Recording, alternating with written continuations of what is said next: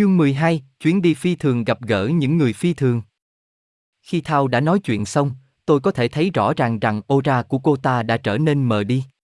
Bên ngoài, mưa đã ngừng rơi, mặt trời đã chiếu sáng trên những đám mây trắng khổng lồ, nhuộm lên những màu xanh lục và hồng.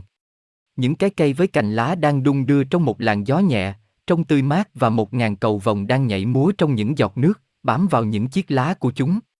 Những tiếng chim hót ngọt ngào, đón chào sự trở lại của mặt trời, trộn lẫn với tiếng nhạc nhẹ nhàng của những côn trùng và ánh sáng. Giây phút đó là giây phút kỳ diệu nhất mà tôi đã từng gặp. Không ai trong chúng tôi muốn nói gì cả và chúng tôi để mặc cho hồn mình uống đầy vẻ đẹp xung quanh chấm ch ính là tiếng cười và những giọng nói vui vẻ đã đánh thức chúng tôi khỏi trạng thái bình yên.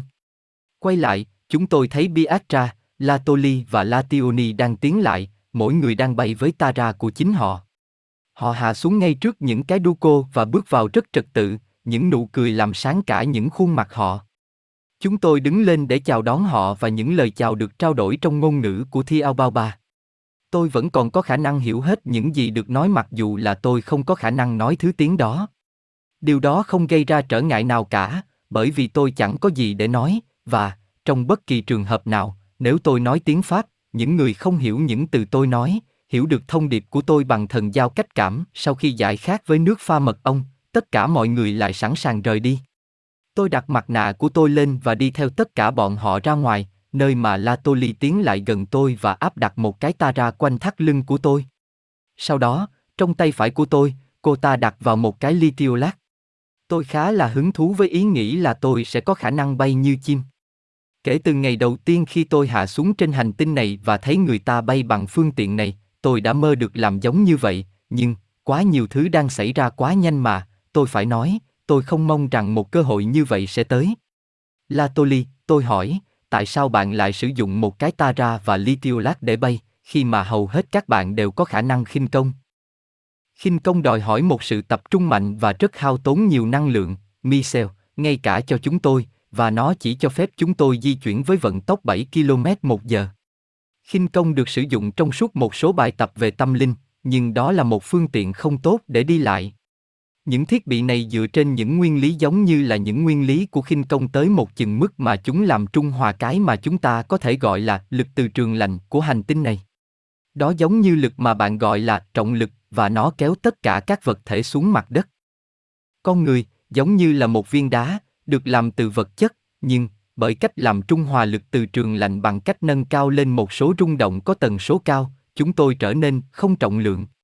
Sau đó, để di chuyển và hướng dẫn sự chuyển động của chúng tôi, chúng tôi giới thiệu những rung động với một tần số khác. Như là bạn có thể thấy, thiết bị để đạt được điều này cho chúng tôi khá là đơn giản. Cũng là nguyên lý này đã được sử dụng bởi những người xây dựng những kim tự tháp của Mu, Atlantis và Ai Cập.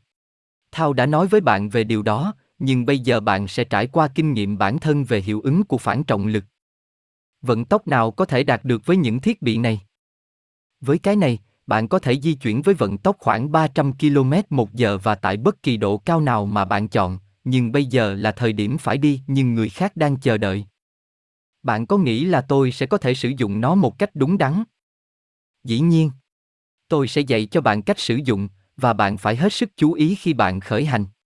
Bạn có thể bị tai nạn trầm trọng nếu bạn không theo những chỉ dẫn của tôi đến từng chữ một. Mọi người đang nhìn về tôi, tuy nhiên chính là Lationi là người có vẻ thích thú nhất trước sự hồi hộp của tôi. Tôi nắm chắc ly tiêu lát của tôi trong tay, dây an toàn của nó buộc chặt vào cánh tay tôi.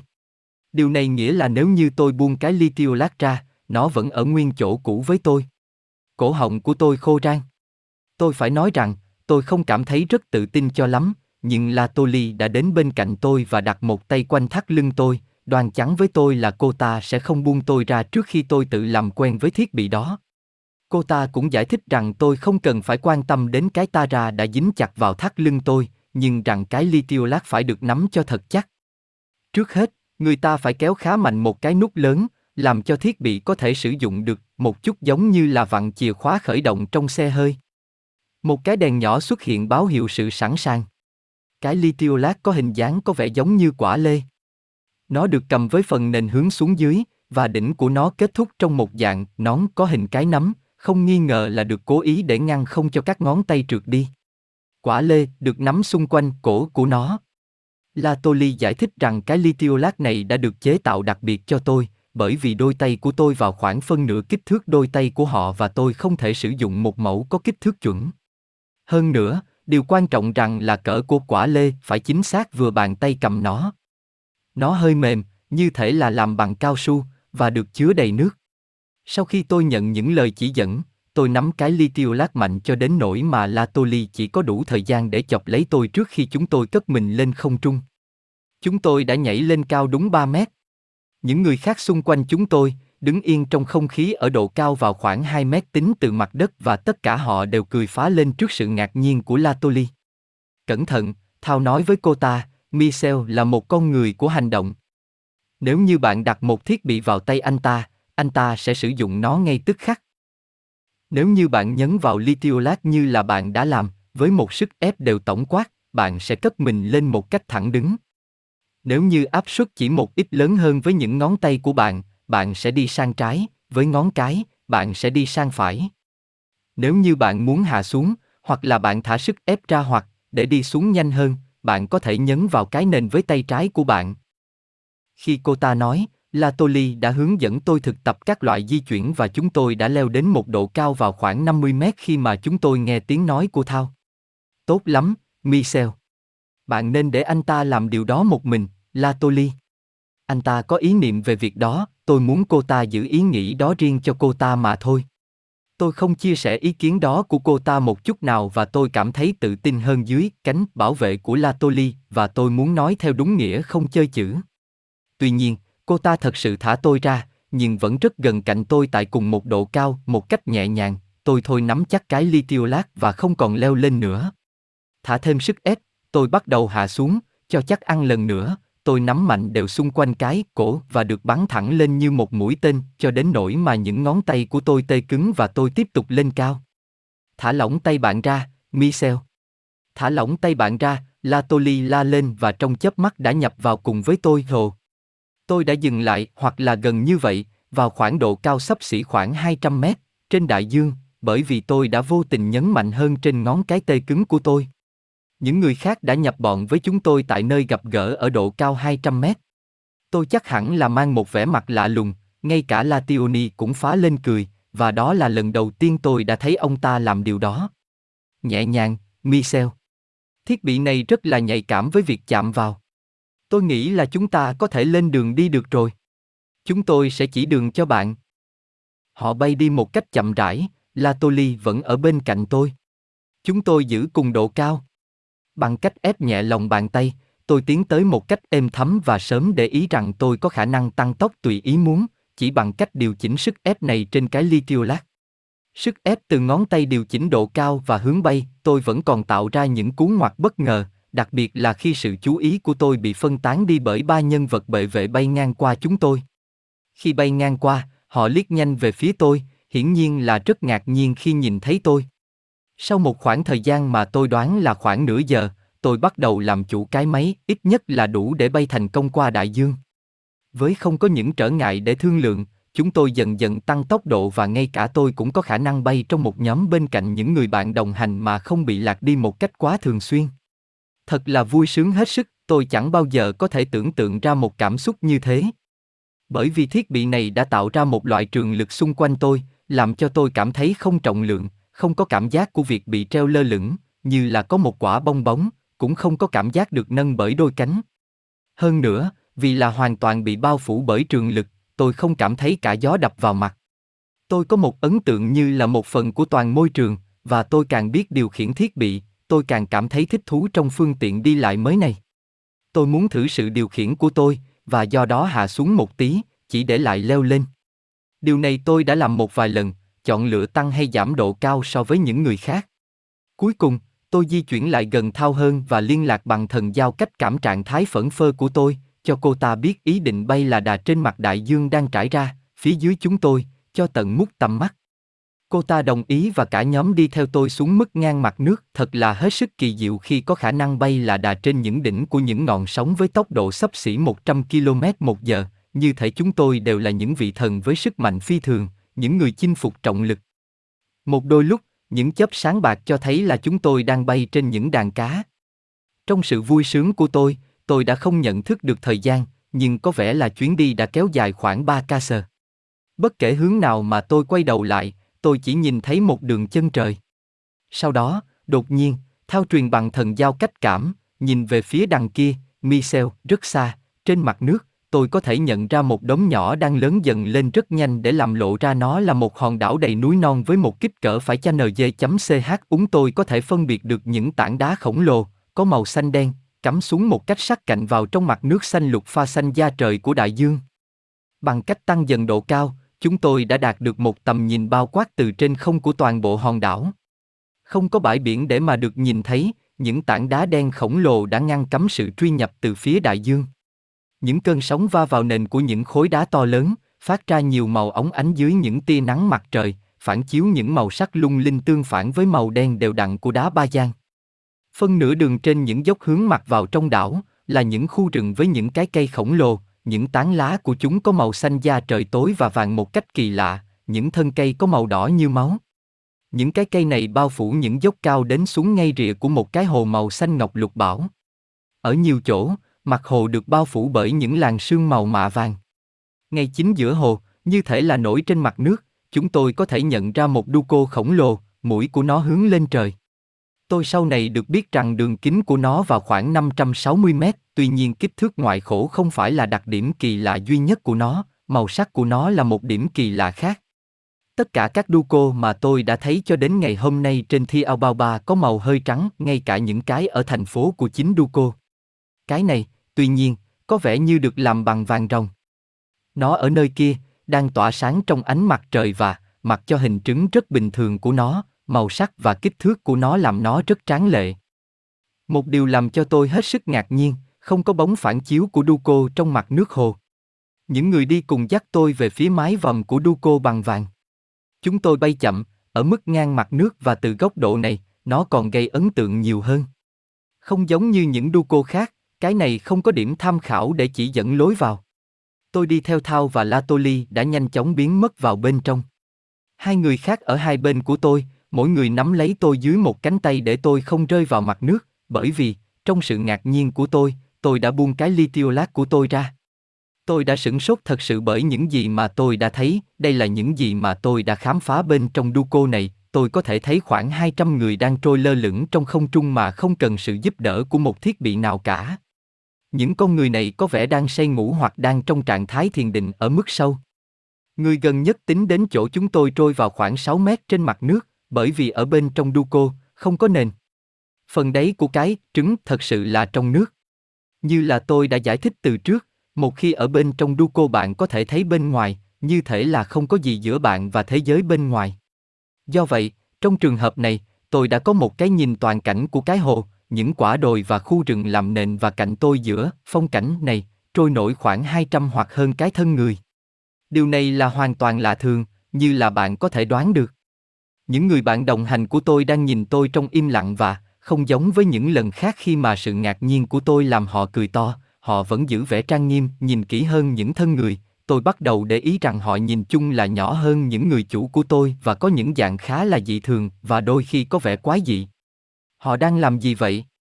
Có phải là họ đang thiền, tôi thì thầm vào thao người đang ở bên cạnh tôi. Dùng cái litiolat của bạn, Michel. Nó đang treo trên tay bạn, tôi nghe theo, và cô ta sau đó trả lời câu hỏi của tôi. Họ đã chết. Đây là những cái xác. Chết. Từ khi nào? Có phải là tất cả họ đều chết cùng một lúc? Đã có một tai nạn xảy ra. Một vài người trong họ đã ở nơi đây trong hàng ngàn năm và người mới đây nhất, tôi tin là, đã ở nơi đây vào khoảng 60 năm. Tôi nghĩ rằng, trong trạng thái ngạc nhiên hiện nay của bạn, bạn sẽ không có khả năng điều khiển cái litiolat một cách có hiệu quả. Latoli và tôi sẽ hướng dẫn bạn. Mỗi người trong bọn họ nâng một phần của tôi dưới một cánh tay và chúng tôi bắt đầu dạo quanh xung quanh những thân người. Với không một ngoại lệ, họ hoàn toàn trần trụi, trong những người khác, tôi thấy một người đàn ông đang ngồi trong tư thế hoa sen. Tóc ông ta dài và có màu vàng đỏ. Ông ta có lẽ cao khoảng 2 mét nếu đứng thẳng lên. Ông ta có nước da màu vàng và những đặc tính của ông ta là quý phái đáng kể cho một người đàn ông và ông ta thực sự là một người đàn ông hơn là một người lưỡng tính. Một chút xa hơn nữa là một người phụ nữ đang nằm, mà da cô ta thô như là da một con rắn, hay là một vỏ cây? Cô ta trông có vẻ trẻ, dù cho vẻ bên ngoài lạ lùng đó làm cho khó mà đoán tuổi của cô ta. Da cô ta vàng và mái tóc ngắn xoăn của cô ta màu xanh. Tuy vậy điều đáng ngạc nhiên nhất là bộ ngực của cô ta. Chúng trông có vẻ khá lớn, nhưng mỗi bên có đến hai núm vú, cách xa nhau vào khoảng 10 cm. Cô ta có vẻ cao gần 180 cm. Đùi cô ta mỏng và rắn chắc, và bắp chân cô ta khá ngắn. Trên mỗi bàn chân là ba ngón chân cực lớn, nhưng tay cô ta thì giống hệt như tay của chúng tôi. Chúng tôi đi ngang từ cái này sang cái khác, đôi lúc dừng lại, đôi lúc lại tiếp tục đi như là người ta đi quanh giữa các nhân vật bằng sáp trong một nhà bảo tàng nj.nh ửng đôi mắt và miệng của những con người này khép kín, và tất cả họ đều ở một trong hai tư thế hoặc là ngồi trong tư thế hoa sen, hoặc là nằm trên lưng của họ với đôi tay duỗi thẳng ở hai bên. Những con người này đến từ nơi đâu, tôi thì thầm. Từ nhiều hành tinh khác nhau, chúng tôi trải qua một khoảng thời gian trước thân xác của một người đàn ông, hiển nhiên là trong tuổi thanh xuân của cuộc đời anh ta. Anh ta có một mái tóc màu hạt dẻ sáng dài và xoăn. Đôi tay và đôi chân của anh ta giống như là của tôi. Da của anh ta có nước da quen thuộc, đây phải là một ai đó đến từ trái đất. Về chiều cao, anh ta có thể đã cao khoảng 180 cm. Mặt của anh ta trơn nhẵn, với những đặc điểm quý phái và có một chòm râu mềm trên cằm của anh ta. Tôi quay về phía Thao mà mắt cô ta đang nhìn về tôi chăm chú. Người ta có thể nói rằng anh ta đến từ trái đất, tôi nói. Ở một nghĩa nào đó đúng là vậy, nhưng ở một nghĩa khác, anh ta không đến từ trái đất. Bạn biết rõ đến anh ta qua việc nghe người khác nói về anh ta. Cảm thấy tò mò, tôi kiểm tra mặt của anh ta một cách kỹ càng hơn, cho đến khi bằng thần giao cách cảm, Thao nói, hãy nhìn vào tay của anh ta và chân của anh ta, cũng như là mạng sườn của anh ta. Thao và La Tô Ly đem tôi lại gần hơn thân xác đó và tôi có thể thấy những vết sẹo trên hai bàn chân và cổ tay của anh ta, cũng như là một vết thương dài và sâu, dài khoảng 20 cm, bên mạng sườn của anh ta, điều gì đã xảy đến với anh ta? Anh ta đã bị đóng đinh, Michel. Đây là thân xác của Crick người mà chúng ta nói về trong buổi sáng hôm nay, may mắn thay, những người chủ của tôi đã dự đoán được phản ứng của tôi và đã đỡ lấy tôi dưới những bàn tay của họ, vì tôi đã chắc chắn rằng tôi đã không có khả năng điều khiển cái lithium lát của tôi. Chính tôi đây đang nhìn chăm chú vào thân xác của Crick, được thờ phụng và nói đến bởi rất nhiều người trên trái đất, người đàn ông đã từng là đề tài của rất nhiều cuộc tranh luận và nghiên cứu trong 2.000 năm qua, tôi vươn tay ra để chạm vào cơ thể đó, nhưng bị ngăn không cho làm điều đó bởi những người đồng hành của tôi, và họ dẫn tôi đi khỏi nơi đó, tên của bạn không phải là Thomas. Tại sao bạn phải chạm vào người của anh ta? Có phải là vẫn còn sự nghi ngờ trong đầu óc của bạn, Thao nói. Bạn thấy đó, bạn đã khẳng định điều mà tôi đã nói vào sáng hôm nay, bạn đi tìm bằng chứng, tôi cảm thấy hết sức xấu hổ cho việc đưa ra cử chỉ đó, và thao hiểu sự hối hận của tôi, tôi biết, Michel, điều đó là bản năng và tôi hiểu được nó. Trong bất kỳ trường hợp nào, bạn cũng không được chạm vào những thân xác này, không ai được chạm vào, ngoại trừ một trong bảy vị thao ri. Thực ra, chính là các thao ri đã thiết lập những thân xác này trong một trạng thái được bảo quản và được nâng lơ lửng như vậy, như là bạn thấy họ, và chỉ có những vị thao ri mới có khả năng làm điều đó, đây có phải là những thân xác thực sự mà họ có trong suốt cuộc đời của họ. Dĩ nhiên, nhưng mà họ được bảo quản bằng cách nào? Có bao nhiêu người ở đây cả thảy và tại sao? Bạn có nhớ là tôi đã có nói với bạn, khi chúng tôi đưa bạn đi từ hành tinh của bạn, là có những câu hỏi bạn sẽ hỏi mà chúng tôi sẽ không đưa ra câu trả lời. Tôi lúc đó đã giải thích rằng là bạn sẽ học với chúng tôi tất cả những gì mà bạn cần phải biết, nhưng có một số điều sẽ vẫn là điều bí ẩn bởi vì bạn không được viết ra một số điểm. Câu hỏi mà bạn vừa hỏi không thể được trả lời vì chính lý do đó. Tuy nhiên, tôi có khả năng nói với bạn rằng có tổng cộng 147 thân xác trong Duco này, tôi biết rằng sẽ là vô ích để hỏi thêm hơn nữa, nhưng khi chúng tôi đi dạo xung quanh giữa những thân xác, tôi hỏi một câu hỏi nóng hổi khác, bạn có thân xác của mốt sợ ở đây không? Và tại sao tất cả họ đều ở trong trạng thái lơ lửng trong Duco này mà không có một sàn cứng? Chúng tôi chỉ có thân xác của Crick từ hành tinh của bạn. Những thân xác họ được nâng lên lơ lửng để được bảo quản một cách hoàn hảo, và những tính chất đặc biệt của nước trong hồ này giúp cho việc bảo quản. Những người khác là ai? Họ đến từ các hành tinh khác nhau nơi mà mỗi người trong họ đã có một vai trò quan trọng mà họ đóng vai, một trong những thân xác mà tôi nhớ rất kỹ. Nó cao vào khoảng 50 cm và có dạng như là một con người đến từ trái đất, ngoại trừ là nó có màu vàng tối và không có mắt. Thay vào đó, nó có một dạng sừng ngay giữa trán của nó. Tôi hỏi là làm thế nào mà nó có thể nhìn thấy và được bảo rằng có hai con mắt tại phía cuối của cái sừng đó, bao gồm nhiều mắt kép như là mắt của một con ruồi. Tôi có thể thấy mí mắt đóng lại với một số chỗ tách ra. Tự nhiên rất là kỳ lạ, tôi lẩm bẩm như là tôi đã nói, mỗi cơ thể mà bạn thấy ở đây, đến từ một hành tinh khác nhau, và chính là điều kiện mà họ phải sống đã quyết định những chi tiết của những cơ thể vật chất của cư dân nơi đó. Tôi không thấy ai giống như là Aki, và cũng không ai giống như bạn, tôi đã không biết tại sao, nhưng tôi cảm thấy rằng tôi không nên theo đuổi đề tài này xa hơn nữa. Trong suốt chuyến thăm rùng rợn này, tôi đã thấy những thân xác giống như là những người thổ dân da đỏ vùng Bắc Mỹ, nhưng họ không phải là như vậy. Tôi cũng thấy những người giống như dân châu Phi da đen, nhưng họ cũng không phải là vậy, cũng như là một thân xác mà tôi tưởng là người Nhật tôi thấy đang trôi nổi trong không khí. Như là Thao đã nói, thân xác của Crick là thân xác duy nhất nơi này mà đến từ, nếu như người ta có thể nói như vậy, từ trái đất. Sau một khoảng thời gian không xác định được trong nơi dị thường và đầy hấp dẫn này, những người dẫn đường hướng dẫn tôi đi ra ngoài. Một làn gió nhẹ thơm mang theo những hương thơm của khu rừng mơn trớn chúng tôi và nó đã làm cho tôi cảm thấy dễ chịu, bởi vì sau một chuyến thăm như vậy, mặc dù là nó hết sức là thú vị, tôi cảm thấy khá là kiệt sức. Thao, dĩ nhiên, nhận ra bằng chừng đó và nói, với một giọng nói khá sinh động, bạn đã sẵn sàng chưa, Michel? Chúng ta đi về nhà, những lời nói này, được nói cố ý bằng tiếng Pháp và với một ngữ điệu rõ ràng, rất là trái đất, làm tôi tươi khỏe trở lại ít nhất cũng là như cơn gió buổi tối. Cầm cái ly tiêu lát của tôi lên trở lại, tôi nâng mình lên không trung với những người khác. Chúng tôi bay trên cánh rừng khổng lồ treo leo trên những sườn dốc núi đá. Tại đỉnh của nó, chúng tôi có thể, một lần nữa, chiêm ngưỡng đại dương trải dài tới mút cả tầm mắt. Sau một buổi chiều rùng rợn, và tương phản với nó, tôi tìm thấy rằng hành tinh này còn tươi đẹp hơn. Tôi nhớ rằng nó đã xảy đến tôi một lần nữa, ngay bây giờ, rằng có lẽ rằng tất cả điều này chỉ là một giấc mơ hoặc là một ảo ảnh, hoặc là, có lẽ, đầu óc của tôi đã trở nên lẩm cẩm, như lệ thường, Thao vẫn cảnh giác và can thiệp với một mệnh lệnh khá sắc sảo mà nó vang lên một cách thần giao cách cảm trong đầu tôi như là một tiếng quất của một ngọn roi, làm xua tan những nghi ngờ mơ hồ của tôi. Nếu bạn không ép mạnh litiolat của bạn, Michel, bạn sẽ kết thúc bởi một bữa tắm và nếu bạn không vội lên một chút, màn đêm sẽ bao phủ chúng ta.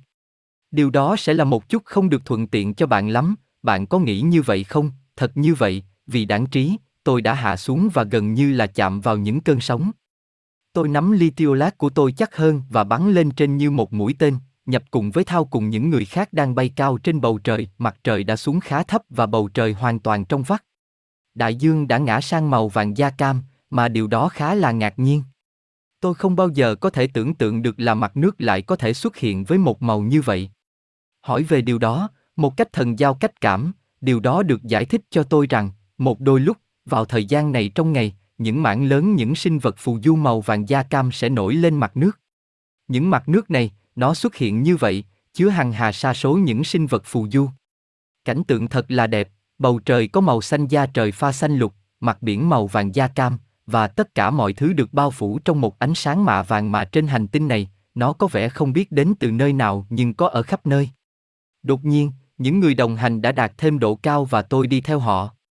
Chúng tôi vào khoảng 1.000 mét bên trên mặt biển và tăng tốc về hướng mà chúng tôi đã đến từ nơi đó, tôi đoán là phía bắc, đến khoảng 300 km một giờ, nhìn về phía mặt trời đang lặn, tôi có thể thấy một dải rộng, đen trên mặt nước. Tôi không cần phải hỏi về nó, câu trả lời đã đến một cách nhanh chóng, nó là Nuraka, một trong những lục địa. Nó rộng lớn bằng cả châu Á, chúng ta có đến thăm nơi đó không? Tôi hỏi, Thao đã không trả lời, mà điều đó làm cho tôi khá ngạc nhiên. Đây là lần đầu tiên mà cô ta đã lờ đi câu hỏi của tôi. Tôi nghĩ là sức mạnh thần giao cách cảm của tôi chưa đủ mạnh, do đó, tôi hỏi lại câu đó, bằng tiếng Pháp, nâng cao giọng khi tôi làm điều đó. Nhìn về phía đằng kia, cô ta nói, quay đầu lại, tôi thấy một đám mây thật sự của những con chim với muôn màu sắc, chuẩn bị bay ngang qua đường bay của chúng tôi. Sợ rằng sẽ xảy ra va chạm với chúng, tôi hạ độ cao xuống vài trăm mét. Chúng lướt qua tôi với một tốc độ nhanh không thể tưởng tượng được, nhưng có phải là chúng bay quá nhanh, hay là chúng tôi? Tôi nghĩ rằng có lẽ là tốc độ tổng hợp lại giữa cả hai phía đã làm chúng biến mất một cách nhanh chóng nhưng, chỉ lúc đó, một điều làm tôi rất đổi ngạc nhiên. Nhìn lên bên phía trên tôi, tôi thấy rằng Thao và những người khác vẫn không thay đổi độ cao của họ. Làm như thế nào mà họ đã không va chạm phải với phi đội có cánh đó? Liếc nhìn về phía thao, tôi nhận ra rằng cô ta đã theo dõi những ý nghĩ của tôi và nó xảy đến với tôi rằng những con chim đã xuất hiện khá là đúng thời điểm, chỉ đúng lúc mà tôi đã đưa ra câu hỏi của tôi, đã quen với thao. Tôi biết rằng cô ta đã phải có những lý do của cô ta để phớt lờ tôi đi, và tôi bỏ qua sự kiện đó. Tôi quyết định, thay vào đó, tận dụng lấy cơ hội này để bay không cần đôi cánh và tôi tự cho phép mình trở nên say đắm trong những sắc màu quanh tôi, mà chúng đang thay đổi dần dần khi mặt trời đang lặn dần về phía chân trời một bóng màu tùng lam bao phủ cả bầu trời, với một vẻ đẹp huy hoàng mà tôi không thể nào diễn tả được với ngòi bút của mình. Tôi nghĩ rằng là tôi đã chứng kiến tất cả các giai điệu của các màu sắc có thể có trên hành tinh này và thế nhưng tôi đã sai lầm. Từ độ cao của tôi, hiệu ứng của những màu sắc trên bầu trời, đôi lúc tương phản với những màu sắc trên đại dương và đôi lúc bổ sung cho chúng một cách hoàn hảo, trông rất ngoạn mục. Thật là khó tin để thấy rằng tự nhiên có thể phối hợp một dải những màu sắc như thế, luôn luôn thay đổi, luôn luôn tươi đẹp, tôi cảm thấy một lần nữa, sự bắt đầu của cảm giác say sưa mà trước đó đã làm cho tôi ngất xỉu, và nhận được một mệnh lệnh, ngắn gọn như rõ ràng, nhắm mắt lại ngay lập tức, Michel. Tôi tuân lệnh, và những cảm giác như bị say sóng giảm hẳn đi. Tuy nhiên, không phải là việc dễ dàng để điều khiển một cái lithiolát và giữ nguyên trong đội hình bay với cặp mắt nhắm, đặc biệt là khi mà người ta là một người mới học trong lĩnh vực này. Không thể nào tránh khỏi, tôi làng sang trái rồi phải, lên rồi xuống. Một lệnh khác được đưa ra, lần này có vẻ ít khẩn cấp hơn, hãy nhìn vào lưng của Lationi, Michel. Đừng rời mắt khỏi ông ta và nhìn vào đôi cánh của ông ta, tôi mở mắt ra để thấy Lationi đang ở trước mặt tôi. Lạ lùng thay, điều đó không làm tôi ngạc nhiên chút nào khi tôi thấy ông ta mọc ra một cặp cánh màu đen và tôi cố định sự chú ý của mình vào chúng. Sau một thời gian, Thao tiến lại gần tôi, nói bằng tiếng Pháp, chúng ta đã gần đến nơi đó, Michel. Hãy đi theo chúng tôi, tôi cũng thấy hoàn toàn tự nhiên là bây giờ Lationi đã mất đi đôi cánh của ông ta. Tôi đi theo nhóm xuống về phía đại dương, nơi mà tôi có thể nhận ra, như là một hạt ngọc trên một tấm khăn bạn được tô màu, hòn đảo nơi mà Duco của tôi đang tọa lạc. Chúng tôi tiến lại nhanh chóng giữa một bể màu sắc rực rỡ khi mặt trời đang lặn dần vào những ngọn sóng. Tôi phải vội và trở về Duco của tôi. Sự say sóng, tạo ra bởi vẻ đẹp của những màu sắc, đe dọa sẽ tràn ngập tôi một lần nữa, và tôi bắt buộc phải đóng một phần mắt của tôi lại. Chúng tôi bây giờ đang bay tại mức mặt biển và không lâu sau, băng ngang qua bờ biển và nhúng mình vào trong tán lá xung quanh Duco của tôi. Tuy nhiên sự hạ cánh của tôi là đã không thành công và tôi thấy mình ở trong Duco của tôi cưỡi lên lưng của một cái ghế. La Toli ngay lập tức ở bên cạnh tôi. Cô ta nhấn vào một nút của lithiolát của tôi, hỏi rằng là tôi có làm sao hay không, vâng, nhưng những màu sắc kia, tôi lắp bắp, không ai cười trước tai nạn nhỏ của tôi và tất cả mọi người trông có vẻ hơi buồn. Điều đó là có vẻ không bình thường đối với họ và tôi cảm thấy hơi bị ấy nấy. Tất cả chúng tôi đều ngồi xuống và tự phục vụ nước pha với mật ong và những món ăn với thức ăn màu đỏ hoặc xanh, tôi không cảm thấy đói cho lắm. Tôi đã gỡ bỏ mặt nạ của tôi ra và bắt đầu cảm thấy giống như tôi trở lại. Màn đêm đã buông xuống rất nhanh, như thường lệ trên thi ao bao ba và chúng tôi ngồi trong bóng tối. Tôi nhớ rằng tôi đang tự hỏi về sự việc là, trong khi là tôi khó mà phân biệt được từng người, họ có thể thấy tôi dễ dàng như thể là ban ngày, không một ai nói gì cả, chúng tôi ngồi trong im lặng. Nhìn lên bên trên, tôi có thể thấy những ngôi sao đang xuất hiện từng ngôi một, đang chiếu sáng với nhiều màu sắc như thể là một trận pháo hoa đã đông lại trên bầu trời. Trên thi ao bao ba, bởi vì những lớp không khí trong khí quyển là khác với của chúng ta, những ngôi sao xuất hiện với màu sắc và cũng to lớn hơn là chúng xuất hiện đối với người trên trái đất của chúng ta. Đột nhiên, tôi phá tan sự im lặng và hỏi rằng, khá tự nhiên, trái đất ở đâu? Như thể là cả nhóm đã đơn giản chờ đợi câu hỏi này, tất cả họ đều cùng đứng lên. La Toli bế lấy tôi trong tay cô ta như là một đứa trẻ và chúng tôi đi ra ngoài. Những người khác dẫn đường và chúng tôi theo một con đường rộng dẫn về phía bãi biển. Ở đó, trên nền cát ẩm ướt của bờ biển, La Toli đặt tôi nằm xuống, từng phút từng phút, nền trời được chiếu sáng bởi nhiều ngôi sao hơn như thể là một bàn tay khổng lồ đang thắp sáng một ngọn đèn treo nhiều ngọn. Thao tiến lại gần tôi và gần như là thì thầm trong một giọng nói buồn và tôi khó nhận ra đó là giọng nói của cô ta. Bạn có thấy bốn ngôi sao kia hay không, Michel, chỉ về phía trên của đường chân trời. Chúng gần như là làm nên một hình vuông. Ngôi sao trên đỉnh bên phải màu xanh và sáng hơn những ngôi sao khác, đúng, tôi nghĩ là chính là nó, đúng, nó tạo thành một hình vuông, ngôi sao xanh, thấy rồi, bây giờ đi sang phía phải của hình vuông và lên cao hơn một chút. Bạn sẽ thấy hai ngôi sao đỏ khá là gần với nhau, vâng, nào vẫn giữ mắt của bạn trên ngôi sao bên phải và đi lên cao hơn một tí nữa. Bạn có thấy một ngôi sao trắng nhỏ bé? Nó rất là khó nhìn thấy. Tôi cũng vậy, đúng thấy rồi, và bên tay trái của nó cao hơn một tí là một ngôi sao vàng nhỏ, vâng, đúng là như vậy, cái ngôi sao trắng nhỏ bé đó là mặt trời đang chiếu sáng hành tinh trái đất, như vậy thì, trái đất ở đâu? Không thể thấy được từ nơi đây, Michel. Chúng ta đã quá xa nơi đó, tôi lặng ngồi nơi đó, nhìn chăm chăm vào ngôi sao bé nhỏ mà nó trông có vẻ không đáng kể trong một bầu trời tràn ngập với những viên ngọc quý lớn nhiều màu sắc. Tuy nhiên, chính là ngôi sao bé nhỏ đó có lẽ chính ngay lúc đó đang sưởi ấm gia đình tôi và ngôi nhà tôi, làm cho cây cối nảy mầm và sinh sôi, gia đình của tôi, những từ ngữ đó có vẻ rất là xa lạ. Australia, từ góc độ này tôi đã có vấn đề trong việc tưởng tượng ra nó là hòn đảo lớn nhất trên hành tinh của tôi, đặc biệt là ngay cả trái đất cũng không nhìn thấy được bằng mắt thường. Thế nhưng, tôi được bảo rằng chúng tôi thuộc về cùng một dãy ngân hà, và vũ trụ bao gồm hàng ngàn dãy ngân hà. Chúng ta là gì? Những cơ thể con người đáng thương. Không hơn là một nguyên tử. Những bức ảnh tôn giáo và những bức tượng đã diễn tả sự đóng đinh bằng cách đóng đinh qua hai lòng bàn tay vào thánh giá. Tuy nhiên, theo giải phẫu của cơ thể con người, những mô mềm giữa những xương bàn tay không đủ mạnh để đỡ lấy trọng lượng của toàn thân người trên một thánh giá. Những cái đinh đơn giản sẽ trượt giữa những ngón tay. Ngược lại, những đinh đóng xuyên qua cổ tay được chêm giữa các xương và cung cấp một sức đỡ mạnh hơn. Lời biên tập